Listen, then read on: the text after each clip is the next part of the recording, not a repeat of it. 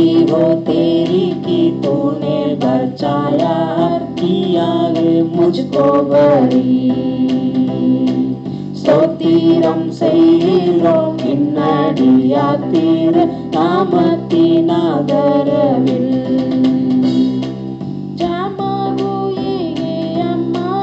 அல்லேலூயா காத்தேகே மில்கரம் சா இன்றை தினமதிலும் ஒரு மீட்டர் கூடவும் நாமத்தினார் தூகிரா மாராகை தாத்தா தாத்தா தூகிரா மாராகை சா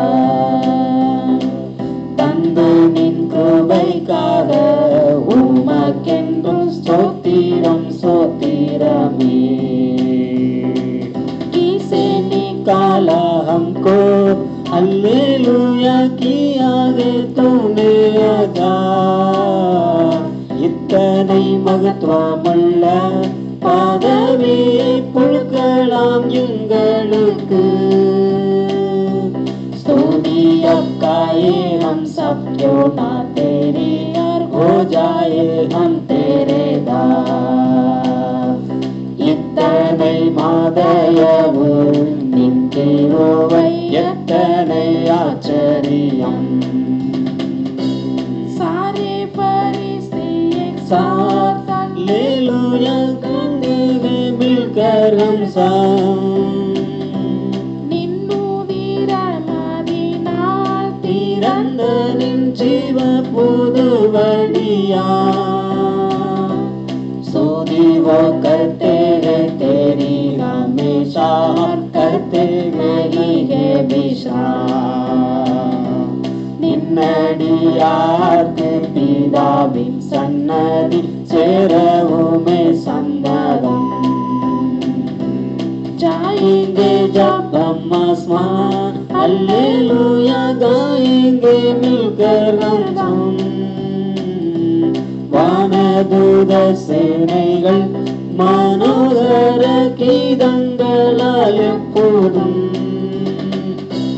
பர்பர் பஜாக்கே ஆவாஜே மிலாக்கே ஹம் காயேங்கே சுபஹ் ஔர் ஷாம் ஓய்வின்றி பாடி துதிக்க மாவேறும் மன்னவனே உமக்கு துதியோ ஈசு தேரி Alleluia ஸ்தோதிரோ இயேசு தேரி ஸ்தோத்திரம் இயேசுநாதா உமக்கென்றும் ஸ்தோத்திரம் இயேசுநாதா துதியோ தேரி கி தூனே பச்சாயா கியா கே முஜ்கோ பரி ஸ்தோத்திரம் செய்கிறோம் நின்னடியா திரு நாமத்தினாதரவில்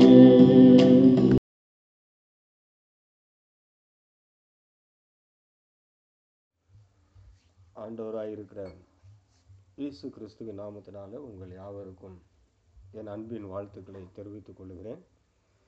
இந்த நாளிலும் நான் உங்களோடு கூட சேர்ந்து தேவனுடைய வார்த்தையை தியானிப்பதில் மிகவும் மகிழ்ச்சியுடையவனாக இருக்கிறேன். இன்றைய நாட்களில் நம்மில் அநேகர் பெரிதான பல்பொழி அங்காடி நிலையங்களுக்கு செல்வதைத்தான் விரும்புகிறார்கள். ஏனென்றால் அங்குதான் எல்லா பொருட்களும் கிடைக்கும். அப்படி பெரிய பல்பொருள் அங்காடியான சரவணா ஸ்டோருக்கு போவோமானால் கடையின் நுழைவு வாசலில் அங்குள்ள பணி செய்யக்கூடிய ஊழியர்களில் சிலர் நம்முடைய கரங்களில் ஒரு சிறிய காகித துண்டை கொடுப்பார்கள். அந்த காகித துண்டு எனத்திற்கென்றால் நாம் எந்த வாசல் வழியாக சென்றால் என்ன கிடைக்கும், அதாவது 1வது மாடியில் சென்று 2வது வாசலில் நுழைந்தால் வீட்டு சாமான்கள் கிடைக்கும், 3வது மாடியில் முதல் வாசலில் நுழைந்தால் டிவி சிடி வாஷிங் மிஷின் கிடைக்கும், 5வது மாடி 3வது வாசல் வழியாக சென்றால் சிறுவர்களுக்கான பொருட்கள் வாங்கலாம் என்று நாம் வாங்கக்கூடிய பொருட்களை லகுவாக நாம் வாங்குவதற்கு அவர்கள் என்ன பண்ணுவார்கள், அநேக வழிகளை நமக்கு காட்டுவார்கள். இப்படி அழிந்து போகக்கூடிய பொருட்களை வாங்குவதற்கு இவ்வுலகில் உள்ளவர்கள் அநேக வாசல்களை நமக்கு காண்பிக்கிறார்கள். ஆனால் நமது ஆண்டவரும் உலக இரட்சகருமாயிருக்கிற இயேசு கிறிஸ்து இவ்வுலகில் வந்தபோது தம்மை பின்பற்றிய சீசர்களுக்கும் ஜனங்களுக்கும் 2 வாசல்களை பற்றி கற்றுக் கொடுக்கிறதை நாம் பார்க்கிறோம். இவ்வுலகில் உள்ள நம்மளுடைய நண்பர்கள், நம்மளுடைய உற்றார் உறவினர்கள் நமக்கு அநேக விதமான வாசல்களை கற்றுக் கொடுத்திருப்பார்கள். ஆனால் இன்றைய நாளில் நமது இரட்சகர் நமக்கு கற்றுக் கொடுத்த 2 விதமான வாசல்களை பற்றி தியானிக்க தேவன் நமக்கு உதவி செய்வாராக. அது நம்மளுடைய வாழ்க்கையை மீண்டும் ஒருமுறை சோதித்தறிந்து நான் எந்த வாசல் வழியாக நுழைந்திருக்கிறேன் என்பதை தீர்மானிக்க நமக்கு உதவியாக இருக்கட்டும். என்னோடு கூட உங்கள் வேதாகமத்தை திருப்பிக் கொள்ளுங்கள். மத்தேயு எழுதின நற்செய்தி நூல் அதனுடைய 7ஆம் அதிகாரம் 13-14 வசனம். மத்தேயு 7ஆம் அதிகாரம் 13-14 வசனத்தை நாம் வாசிக்கலாம். இடுக்கமான வாசல் வழியாய் உட்பிரவேசியுங்கள். கேட்டுக்கு போகிற வாசல் விரிவும் வழி விசாலமுமாய் இருக்கிறது, அதன் வழியாய் பிரவேசிக்கிறவர்கள் அநேகர். ஜீவனுக்கு போகிற வாசல் இடுக்கமும் வழி நெருக்கமுமாய் இருக்கிறது, அதை கண்டுபிடிக்கிறவர்கள் சிலர். மத்தேயு 5ஆம் அதிகாரம் முதல் 7ஆம் அதிகாரம் வரை உள்ள பகுதி நம் எல்லோருக்கும் அறிந்ததான ஒரு பகுதி தான். ஆண்டவராய் இருக்கிற இயேசு கிறிஸ்துவனுடைய மலைப்பிரசங்கம் என்று நாம் அறிவோம். இந்த மத்தேயு 5ஆம் அதிகாரம் 1வது வசனம் தொடங்கி 7ஆம் அதிகாரம் 12ஆம் வசனம் வரை உள்ள வசனங்களில் இயேசு கிறிஸ்து அவருடைய சீசர்களுக்கும் ஜனங்களுக்கும் அநேக போதனைகளை கற்றுக் கொடுக்கிறார். உதாரணமாக பாருங்க, நம்மில் அநேகர் ஞாயிறு பள்ளி சாலைகளுடைய ஆசிரியர்களாக இருக்கிறீங்க, சண்டே ஸ்கூல் ஆசிரியர்களாக இருப்பீங்க. நம்மளுடைய பிள்ளைகளுக்கு தானியலை பற்றியோ அல்லது யாராவது பற்றியோ நாம் போதிக்கும் பொழுது, பாரு தானியல் 3 வேளையும் முழங்கால் படியிட்டு ஜெபித்தான், நாமும் நம்மளுடைய வாழ்க்கையில் என்ன பண்ண வேண்டும், ஜெபிக்க வேண்டும் என்றுதான் நம்மளுடைய பிள்ளைகளுக்கு நாம் கற்றுக் கொடுப்போம். அதே போலதான் இங்கு ஆண்டவராக இருக்கிற இயேசு கிறிஸ்துவும் தன்னுடைய போதனையை செய்ததற்கு பின்பதாக, நான் கற்றுக் கொடுத்த போதனைக்கு நீங்கள் செவி கொடுக்க போகிறாயா இல்லையா, அதாவது இந்த இடுக்கமான வாசல் வழியை நுழைய போகிறாயா அல்லது விசாலமான வாசல் வழியை நுழைய போகிறாயா என்பதைத்தான் இங்கு கேட்கிறார். 2 வாசல்கள், ஒன்று இடுக்கமான வாசல், இன்றொன்று விசாலமான வாசல். பிரியமானவர்களே, நீங்கள் ஒரு கற்பனையாய் செய்து கொள்ளுங்கள். ஒரு வழியாக நாம் சென்று கொண்டு இருக்கிறோம். அந்த பாதை கொஞ்ச தூரம் போனதுக்கப்புறமாக 2 வாசல்கள் இருக்கிறது. ஒரு வாசல் விசாலமாக இருக்கிறது, இன்னொரு வாசல் என்ன பண்ணுகிறது, இடுக்கமாக இருக்கிறது. நீங்கள் அங்கே நின்று கொண்டு பார்க்கிறீர்கள், விசாலமான வாசலை பார்க்கிறீங்க, அதன் வாசல் விசாலமாக இருக்கிறது, அதன் வலிவு விரிவாக இருக்கிறது. அந்த வழியில் கரடு முரடுகள் இல்லை, முள்ளுகள் கிடையாது, மலைகள் குன்றுகள் இல்லை, பார்ப்பதற்கு சமமாக இருக்கிறது. அதில் அநேகர் போய்கொண்டு இருக்கிறார்கள். அதே நேரத்தில் இந்த இடுக்கமான வாசலையும் பார்க்குறீங்க. அந்த இடுக்கமான வாசலினுடைய வழி என்னது, குறுகலாக இருக்கிறது. அந்த பாதையை பார்க்கும் பொழுது கரடுகள் முரடுகள் முள்கள் மலைகள் குன்றுகள் நிறைந்ததாக இருக்கிறது. ஆனால் அதில் ஒரு சிலர் தான் போய்கிட்டு இருக்கிறார்கள். நீங்கள் நினைக்கலாம், இந்த விசாலமான வாசலில் அநேக பேர் போய்கிட்டு இருக்கிறார்களே, நான் ஏன் அந்த வாசல் வழியாக பிரவேசிக்க கூடாது அப்படின்னு நீங்கள் நினைக்கலாம். ஆனால் நீதிமொழிகள் 14ஆம் அதிகாரம் அதனுடைய 12வது வசனம் சொல்லுகிறது. நீதிமொழிகள் 14:12. மனுஷனுக்கு செம்மையாய் தோன்றுகிற வழி உண்டு, அதன் முடிவு மரண வழிகள். மனுஷனுக்கு செம்மையாய் தோன்றுகிற வழி உண்டு, அதன் முடிவுகள் மரண வழிகள். என்னுடைய நண்பன் போகிறான், என்னுடைய குடும்பத்தில் உள்ளவர்கள் போகிறார்கள், என்னுடைய உற்றார் உறவினர்கள் போகிறார்கள், நானும் இந்த விசாலமான வாசலில் போகலாமே அப்படின்னு நீ கணிக்கலாம். ஆனால் உன்னுடைய கணிப்பு எப்படி இருக்கிறதா, தவறானது. ஏனென்றால் மனுஷனுக்கு செம்மையாய் தோன்றுகிற வழி உண்டு, அதன் முடிவுகள் எனது மரண வழிகள். ஆகவேதான் ஆண்டவராய் இருக்கிற இயேசு கிறிஸ்து சொல்லுகிறார். மத்தேயு 7:11 வாசிக்கிறோம், கேட்டுக்கு போகிற வாசல் விரிவும் வழி விசாலமுமாய் இருக்கிறது, அதன் வழியாய் பிரவேசிக்கிறவர்கள் அநேகர். பாருங்க, இந்த கேட்டுக்கு போகக்கூடிய வாசலானது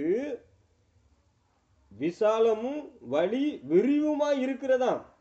அதன் வழியில் என்ன பண்ணுவார்கள்? அநேகர் பிரவேசிக்கிறார்கள். ஆனால் அதனுடைய அந்த வழியினுடைய முடிவு எங்க போகிறதா? கேட்டுக்கு, அதாவது மரணத்திற்கு கடந்து செல்லுகிறதா இருக்கிறது. பிரியமானவர்களே, இந்த விசாலமான வாசல்ல போகிறவர்கள் என்ன பண்ணுகிறார்களா? தங்களுடைய பாவ மூட்டைகளை, தங்களுடைய பயம், தங்களுடைய கவலைகள், உலகத்தில் உள்ள எல்லா விதமான பொக்கிஷங்களையும் தூக்கி கொண்டு என்ன பண்ணுகிறார்கள்? போகிறார்கள். அவர்கள் நுழைகிற வாசல் எப்படி இருக்கிறதா? விசாலமாக இருக்கிறது. பாதையும் எப்படி இருக்கிறது? விரிவுமாக இருக்கிறதா. அது மட்டுமல்ல, அந்த பாதை எப்படி இருக்கிறது? போவதற்கு சுலோபமாக இருக்கிறது, இன்பமாக இருக்கிறது. அதனால அதில் பிரவேசிக்கிறவர்கள் என்ன பண்ணுவார்கள்? ஆடிக்கொண்டும் பாடிக்கொண்டும் அநேகர் என்ன பண்ணுவார்கள்? அந்த விசாலமான வழிகளில் பொக்கிஷங்களை சேர்த்து கொண்டும் வீடுகளை கட்டி கொண்டும் ஆடலுடலும் பாடலுடலும் என்ன பண்ணுவார்கள்? போய்கொண்டே இருப்பார்கள். ஆனால் அதனுடைய முடிவு எங்கே போகிறதா? கேட்டுக்கு போகிறது, மரணத்திற்கு போகிறது என்று சொல்லுகிறார்கள். பிரியமானவர்களே, உன்னுடைய பாவ மூட்டைகளை, உன்னுடைய பாவ சஞ்சலங்களை, உன்னுடைய மன கவலைகள், உன்னுடைய எல்லா விதமான பொக்கிஷத்தையும் நீ தூக்கி கொண்டு அந்த விசாலமான வாசலில் நுழையும் பொழுது கடைசியாக அதனுடைய முடிவு எங்கே போகிறதா? மரணத்திற்கு, கேட்டுக்கு போகிறது. ஆகவேதான் ரோமர் 6:23 நாம் வாசிக்கிறோம், பாவத்தின் சம்பளம் மரணம். இந்த விசாலமான வாசல் வழியை நுழைகிறவர்கள் என்ன பண்ணுவார்கள்? தங்களுடைய பாவ மூட்டைகளை சுமந்து கொண்டே என்ன பண்ணுகிறார்கள்? உள்ளே செல்லுகிறார்கள். அதனால ஒவ்வொரு பாவத்தினுடைய சம்பளம் என்ன பண்ணுகிறது? கூடிக்கொண்டே இருக்கிறது. அந்த சம்பளம் என்னது? நித்திய மரணம். ஆகவேதான் ஆண்டவராய் இருக்கிற இயேசு கிறிஸ்து சொல்லுகிறார், அவர்கள் நித்திய நரகத்திற்கு நேராக கடந்து சென்று இருக்கிறார்கள். நமக்கு ஆண்டவராய் இருக்கிற இயேசு கிறிஸ்து இந்த உலகத்தில் இருக்கும் பொழுது ஒரு ஓமையை சொன்னாரு. அந்த ஓமையை நம்ம வாசிக்கிறதுக்கு சமயம் இல்லை. அதாவது லூக்கா 12 அதனுடைய 16வது வசனத்திலிருந்து 20வது வசனம் வரைக்கும் வாசிக்கிறோம். லூக்கா 12:16-20 வரைக்கும் நம்ம வாசிக்கிறோம். அங்கு ஒரு ஐஸ்வர்யம் உள்ள ஒரு மனுஷன் இருந்தான். அவன் என்ன பண்ணுகிறான்? தனக்கு அநேக விதமான விளைவு, அவனுடைய தானியம் என்ன பண்ணுகிறது? அநேகமாய் விளைந்தது. அதனால அவன் என்ன பண்ணுகிறான்? ஐயோ, என்னுடைய தானியத்தை வைப்பதற்கு இடமே இல்லையே, நான் என்ன பண்ணுவேன்? ஒன்று செய்வேன், என்னுடைய களஞ்சியங்களை இடித்து நான் என்ன பண்ணுவேன்? பெரிதாக்குவேன். அங்கே என்னுடைய தானியத்தை, என்னுடைய பொருள்களை அங்கே என்ன பண்ணுவேன்? சேர்த்து வைப்பேன். பின்பு ஆத்மாவே, உனக்காக அநேக வருஷங்களுக்கு நான் என்ன பண்ணுவேன்? பொருட்களை சேர்த்து வைத்திருக்கிறேன், நீ இளைப்பாரி புசித்து குடித்து பூரிப்பாயிரு என்று என் ஆத்மாவோடு நான் சொல்லுவேன். அன்றைக்கு இரவிலே தேவன் என்ன பண்ணார்? மதிகேடனே, உன் ஆத்மா இன்று உன்னிடத்திலிருந்து எடுத்து கொள்ளப்படுமானால் நீ சேகரித்தவர்கள் யாருடையதாகும்? பிரியமானவர்களே, இன்றைக்கு உங்களுக்கு மரணம் வருமானால் நீ சேகரித்து வைத்தவர்கள், உன்னுடைய பாவ மூட்டைகள் எல்லாம் நீ எடுத்துக்கொண்டு எங்கே கடந்து செல்கிறாயா? நித்திய நரகத்திற்காக வேண்டி, நித்திய மரணத்திற்காக வேண்டிதான் செல்லுகிற. இப்பொழுது அவர்களுடைய ஆஸ்தி எங்கே? அவர்கள் ஆடலும் பாடலும் எங்கே? சேர்த்து வைத்த பொக்கிஷம் எங்கே? பயன் என்ன? ஒன்றுமே இல்லை. நீ சேர்த்து வச்சதெல்லாம் இன்னொருத்தனுடையதாக தான் ஆகும். ஏனென்றால் நீ நித்திய மரணத்திற்குள்ளாக கடந்து செல்வீர்கள். நம்மில் அநேகர் இப்படித்தான் இருக்கிறோம் பிரியமானவர்களே.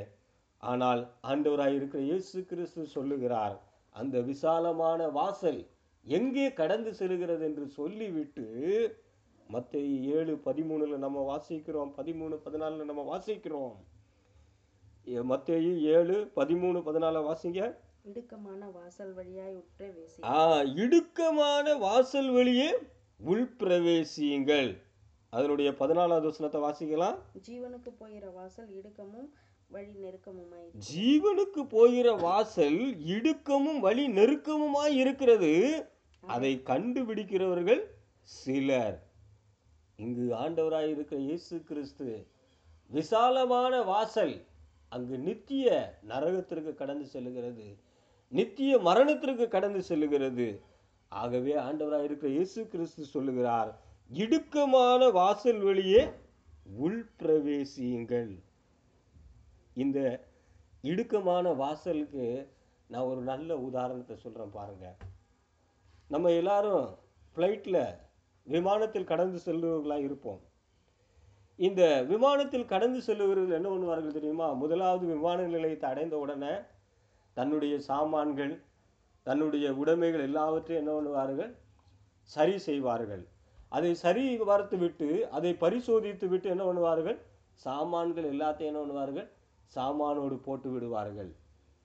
கடைசியாக அந்த விமான நிலையத்துக்கு போகக்கூடியவர் தன்னுடைய ஹேண்ட்பேக்கையும் அவருக்கான டிக்கெட்டையும் என்ன பண்ணுவார்கள்? எடுத்து அப்படியே கடந்து செல்வார்கள்.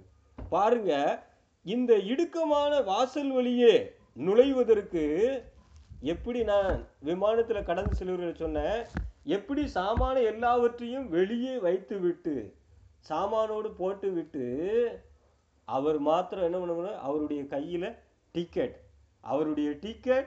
அவருடைய ஹேண்ட்பேக்கை மாத்திரம் எடுத்துகிட்டு என்ன பண்ண முடியும்? ஃப்ளைட்டுக்குள்ளே போக முடியும். ஏனென்றால் அந்த டிக்கெட் எதற்கு? இவர்தான் இந்த மனிதன், இவருடைய பேர் தான் இது அப்படிங்கிறதுக்காண்டி அந்த டிக்கெட்டு. அதுக்கப்புறமாக அவருடைய ஹேண்ட்பேக்கை எடுத்துகிட்டு என்ன பண்ணுவார்? உள்ளே ஃப்ளைட்டுக்குள்ளே நுழைவார். அதே போல தான் இந்த இடுக்கமான வாசல் வழியை உள்பிரவேசிக்கிறவர்களும் இப்படித்தான் விமானத்தில் பயணம் செய்யக்கூடியவர்கள் போல தான் காணப்படுகிறார்கள். ஆகவே தான் மத்தேயு 11:1 அதனுடைய 28வது வசனத்தையும் 30வது வசனத்தையும் வாசிங்க. மத்தேயு 11:28-30 வருத்தப்பட்டு பாரம் சுமக்கிறவர்களே, நீங்கள் எல்லாரும் என்னிடத்தில் வாருங்கள், நான் உங்களுக்கு இளைப்பாறுதல் தருவேன். என் நுகம் மெதுவாயும் என் சுமை லகுவாயும் இருக்கிறது என்றார். இங்கு ஆண்டவராய் இருக்கிற இயேசு கிறிஸ்து சொல்லுகிறார், வருத்தப்பட்டு பாரம் சுமக்கிறவர்களே, நீங்கள் எல்லாரும் என்னிடத்தில் வாருங்கள், நான் உங்களுக்கு என்ன பண்ணுவேன்? இளைப்பாறுதலை தருவேன். என் நுகம் மெதுவாயும் என் சுமை லகுவாயும் இருக்கிறது. இந்த இடுக்கமான வாசல் வழியே உள்பிரவேசிப்பவர்கள் என்ன பண்ணுவார்கள்? முதலாவது தங்களுடைய பாவ மூட்டைகள் எல்லாவற்றையும் என்ன பண்ணுவார்கள்? அந்த இடுக்கமான வாசல் வெளியில் வெளியே போட்டு விட்டு அதற்கப்புறமாக என்ன பண்ணுவார்கள்? அந்த வாசலுக்குள்ளே நுழைவார்கள். பிரியமானவர்களே, ஒருவன் ஆண்டவராய் இருக்கிற இயேசு கிறிஸ்துவை தன்னுடைய சொந்த இரட்சகராக அவன் ஏற்றுக்கொள்ளும் பொழுது அவனுடைய பாவ மூட்டைகள் எல்லாம் என்ன பண்ணப்படுகிறது? இயேசு கிறிஸ்துவனுடைய இரத்தத்தினால் கழுவப்பட்டு அந்த இடுக்கமான வாசலில் நுழைவதற்கு முன்பதாகவே அவனுடைய பாவ மூட்டைகள், உலக கவலைகள் எல்லாவற்றையும் வெளியே போட்டு விட்டு அவன் என்ன பண்ணுகிறான்? உள்ளே செல்லுகிறான். எப்படி விமானத்தில் பிரயாணம் பண்ணுகிறவர்கள் தங்களுடைய சாமான்கள் எல்லாவற்றையும் சாமானோடு போட்டு விட்டு அப்படியே டிக்கெட்டையும் அவர்களுடைய கையில் ஒரு பேக்கையும் எடுத்துட்டு போகிறது போல, அங்கே போக வேண்டும் என்றால், ஃப்ளைட்டுக்குள்ளே நுழைவதற்கு போக வேண்டும் என்றால் உன்னுடைய கையில் டிக்கெட் இருக்க வேண்டும். இந்த இடுக்கமான வாசல் வழியில் நீ நுழைய வேண்டும் என்றால் ரட்சிப்பு என்கக்கூடிய அந்த டிக்கெட் உன்னுடைய கையில் இருக்க வேண்டும். அப்போனா தான் இந்த இடுக்கமான வாசல் வழியில் என்ன பண்ண முடியும்? பிரவேசிக்க முடியும். அந்த இடுக்கமான வாசல் வழியில் பிரவேசிக்கிறவன் மார்க்கு அதனுடைய 8:34 வாசிக்கிறோம். மார்க்கு 8:34. பின்பு அவர் ஜனங்களையும் தம்முடைய சீஷர்களையும் தம்மிடத்தில் அழைத்து, ஒருவன் என் பின்னே வர விரும்பினால் அவன் தன்னைத்தான் வெறுத்து தன் சிலுவையை எடுத்துக்கொண்டு என்னை பின்பற்ற கடவான். என்னை பின்பற்ற கடவான் என்று வாசிக்கிறோம். இங்கு பாருங்க, இந்த இடுக்கமான வாசல் வழியை உள்பிரவேசிக்கிறவன் இந்த உலக கவலைகள், பாவ மூட்டைகள், அது மாத்திரமல்ல தன்னுடைய ஆஸ்திகள் எல்லாவற்றையும் வெளியே இடுக்கமான வாசலுக்கு வெளியே போட்டுட்டு அவன் என்ன பண்ண வேண்டும், தன் சிலுவையை தானே எடுத்துக்கொண்டு என்ன பண்ண வேண்டும், உள்ளே போக வேண்டும். ஒருவன் என்னை பின்பற்றி வர விரும்புவானால் அவன் என்ன பண்ண வேண்டும், தன்னைத்தானே வெறுத்து தன்னுடைய சிலுவையை எடுத்து என்ன பண்ண வேண்டும், பிரவேசிக்க வேண்டும். என்னை பின்பற்றிக்கார கனவான் என்கிறார். பிரியமானவர்களே, எப்படி ஃப்ளைட்டுக்குள்ள நீ போகும் பொழுது உன்னுடைய ஹேண்ட்பேக்கை மாத்திரம் எடுத்துகிட்டு கையில் போகிறையோ, அதே போல் இந்த இடுக்கமான வாசலில் நுழைவதற்கு நீ எடுத்துகிட்டு போகக்கூடியது என்னது, உன்னுடைய சிலுவையை நீயே என்ன பண்ண வேண்டும், எடுத்துகிட்டு போக வேண்டும். நம்ம எல்லாத்துக்கும் தெரியும் இந்த சிலுவை என்பது என்னது, ஒரு துக்கத்தின் அடையாளம், ஒரு துக்கம், ஒரு வருத்தத்தினுடைய அடையாளம் என்று நம்ம வாசிக்கிறோம். ஆகவேதான் ஆண்டவராயிருக்கிற இயேசு கிறிஸ்துவை பின்பற்றக்கூடிய ஒவ்வொரு பிள்ளைகளுக்கும் என்ன பண்ணப்படுகிறது, இந்த உலகத்தில் துன்பங்கள், கஷ்டங்கள், உபத்திரவங்கள் என்ன பண்ணும், அவர்களுக்கு முன்பதாக வரும் என்று நாம் வேதத்தில் வாசிக்கிறோம். ஆகவேதான் 2 தீமோத்தேயு 3 அதிகாரம் 12வது வசனத்தில் வாசிக்கிறோம்.